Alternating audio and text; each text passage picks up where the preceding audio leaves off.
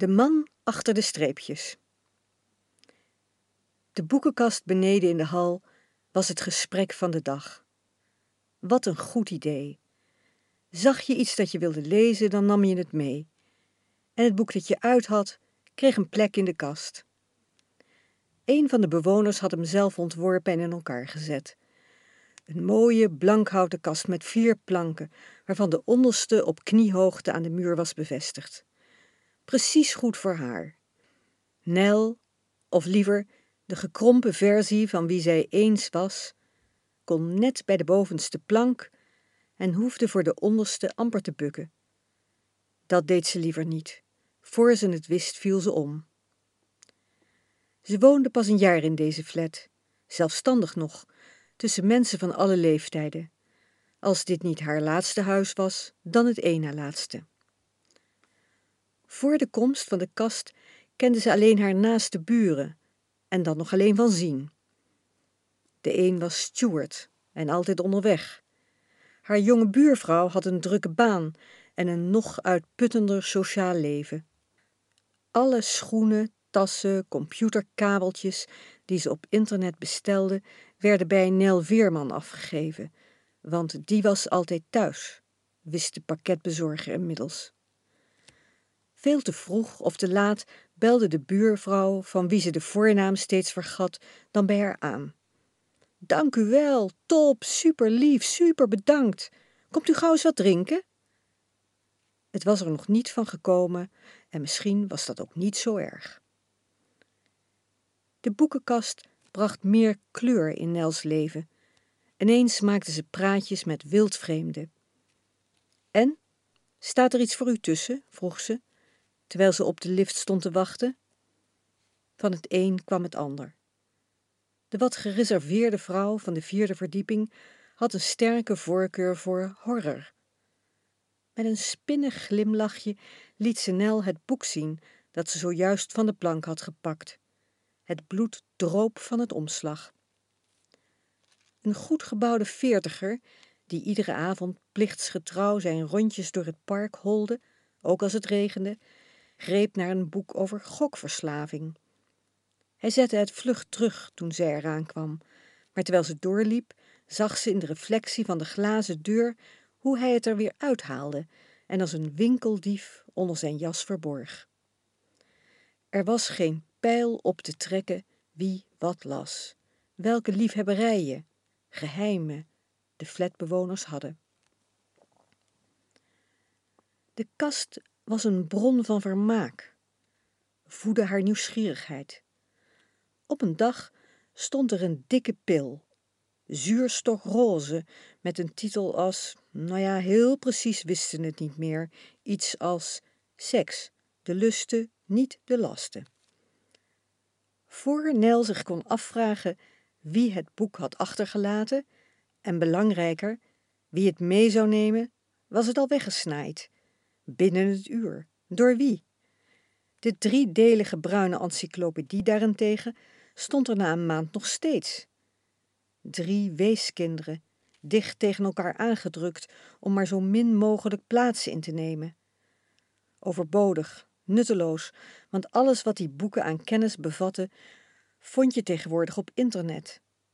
Ze kreeg meelij met ze, had ze wel willen adopteren, tot ze terugdacht aan de doos. Vorige herfst, vlak na haar verhuizing hierheen, had ze een doos boeken weggedaan. Van Olaf, haar overleden man. Onderwerpen en titels zeiden haar niets. Zij las liever verhalen en romans, hij gedichten en biografieën. De eerste jaren van hun huwelijk wilde hij haar nog wel eens een gedicht voorlezen waar hij enthousiast over was. Mee dweepte. Altijd vrouwelijke dichters, hoogst irritant. Hij las het gedicht plechtig voor met een lichte galm. Dan trok zij haar luistergezicht, maar dacht aan andere dingen, tot hij het merkte en ophield met lezen. Sorry, zei ze, en ze sprong op om iets te gaan doen. Mijn hoofd staat er nu niet naar. Hij vond dat pijnlijk, zij niet. Er was immers genoeg dat ze wel deelde. Samen konden ze uren naar muziek luisteren. En dat deed ze na zijn dood nog steeds. Maar zijn boeken over componisten zou ze nooit lezen, wist ze. En ook niet de herinneringen van verzetshelden, staatshoofden, politici. Wat moest er ermee? Drees, hun kinderen wisten amper wie dat was.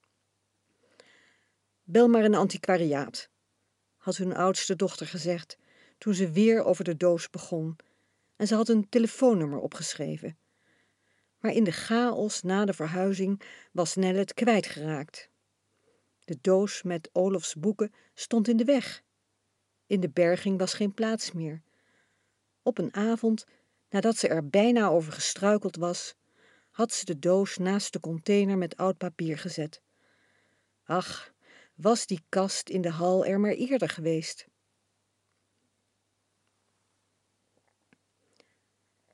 Het zou nog zeker een week of twee duren voor er een boek in stond waarvan ze dacht: dit is misschien iets voor mij. Na drie bladzijden wist ze dat ze zich vergist had, maar toen ze de roman terugbracht, was haar plaats ingenomen door een Zweedse thriller. De kast was chockvol, er kon geen boek meer bij. Hoewel het tegen de regels was, legde ze het boek dwars op het rijtje naslagwerken en maakte zich uit de voeten.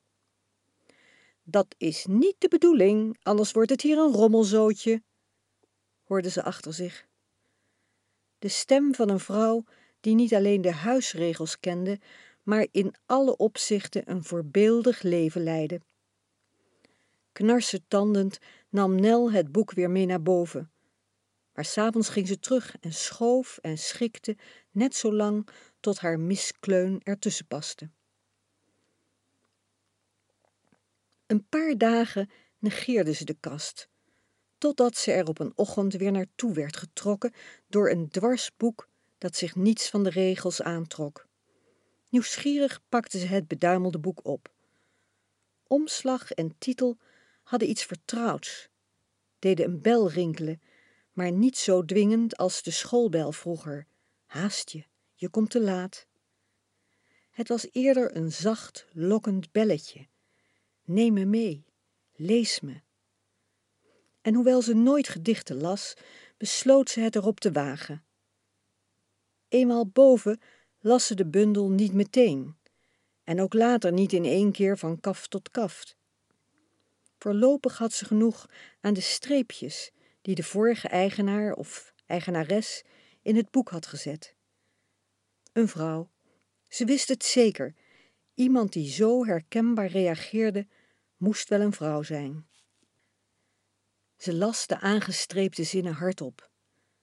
Er stond een kind op de kade. Ik was het, ik was nog klein. Het had niets meer nodig op aarde om volkomen gelukkig te zijn.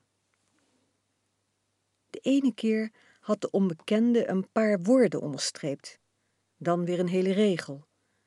Soms stond er een verticaal streepje in de kantlijn, dun als de afdruk van een vogelpootje op het strand bij eb, en bij één gedicht zelfs een uitroepteken. Zevenmaal om de aarde te gaan, als het zou moeten op handen en voeten.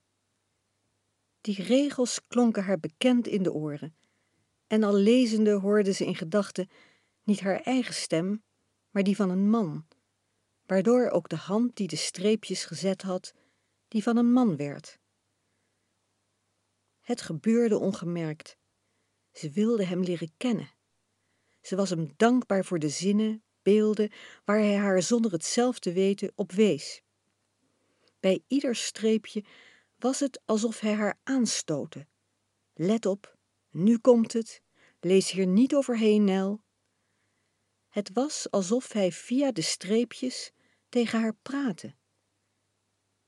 Ze wilde hem vertellen hoe bijzonder ze deze ontmoetingen vond. Hem vragen waarom hij dit boek in hemelsnaam had weggedaan. Dat moest haast wel een vergissing zijn. Een boek als dit wilde je toch de rest van je leven bij je houden? Daarom hing ze een briefje op de zijkast van de kast in de hal. Nel Veerman van 184 zoekt contact met de vorige eigenaar van een boek getiteld Verzamelde gedichten enzovoort. Nog diezelfde avond was haar briefje weggehaald. Gespannen wachtte ze tot er werd aangebeld, beneden via de intercom of direct bij haar aan de deur. Ze luisterde of ze voetstappen hoorde naderen, een kuchje op de gang. Alle mogelijke ontmoetingen stelde ze zich voor, ook de vervelende, om een teleurstelling te voorkomen. De man was misschien niet zo aardig als zijn streepjes. Of hij had het boek in de kast gezet omdat de inhoud hem niets meer zei. Boeken konden hem niet meer boeien, mensen trouwens ook niet. Zo iemand kon ze maar beter in zijn sop gaar laten koken. Maar het volgende moment zag ze hem al zitten, daar, tegenover haar in Olafs stoel. Een man, helemaal zoals de streepjes beloofden. Hij las haar een gedicht voor en zei hem een stukje uit de krant. Ze aten samen, bij hem dan weer bij haar, en luisterden naar muziek. Ze keken met z'n tweeën naar iets meligs op de tv, om er eensgezind over te kunnen klagen. Programma's over mislukte verbouwingen, liefdes, verhuizingen naar het buitenland. Daar bleven ze graag voor thuis. Op zaterdagochtend, een paar dagen later, stond er een tengere, rossige man voor haar deur. De man van de streepjes. Ze slikte. Hij was een jaar of dertig en droeg een trouwring. In zijn ene hand had hij haar briefje, in de andere een plastic tas met boeken zo te zien. Hans. Ze was hem wel eens tegengekomen met zijn zwangere vrouw. Ze leken een beetje op elkaar, dat zag je wel vaker bij paren. Op de vriendelijke oogopslag na was hij niet de man die ze verwachtte. Toch vroeg ze hem binnen. Hij antwoordde dat hij weinig tijd had. Zaterdags deden ze altijd boodschappen, maar één kop koffie kon wel. Terwijl ze het zette, herstelde ze zich en informeerde naar zijn zwangere vrouw. Of ze inmiddels al was bevallen.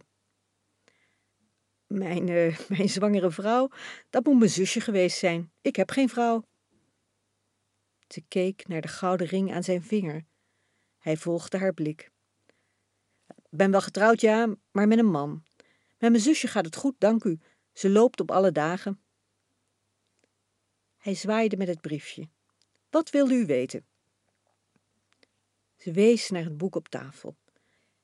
Ik werd gewoon steeds nieuwsgieriger door de zinnen die u heeft aangestreept. Zegt u maar je, ik had uw zoon kunnen zijn. Ze keek hem aan. Ondanks het leeftijdsverschil konden ze misschien bevriend raken. Hij was een bijzonder mens, dat kon niet anders. Sommige streepjes, zei ze, onder bepaalde woorden, toevallig net die mij ook raken. Daardoor was het alsof je naast me zat en tegen me praatte. Deze bijvoorbeeld. Zevenmaal om de aarde te gaan, als het zou moeten, op handen en voeten. Zevenmaal om die ene te groeten. Ik leer dit gedicht nu uit mijn hoofd, zei ze, zodat ik het ook bij me heb als ik op een dag niet meer kan lezen. Ze beet op haar lip. Ze wilde niet volschieten, maar sinds Olafs dood had ze niet meer zo met iemand gepraat.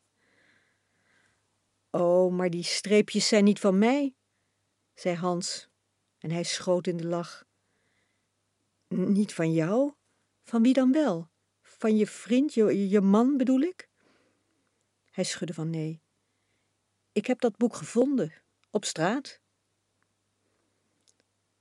Vlak voor de regen met bakken uit de hemel viel, had Hans de doos gered.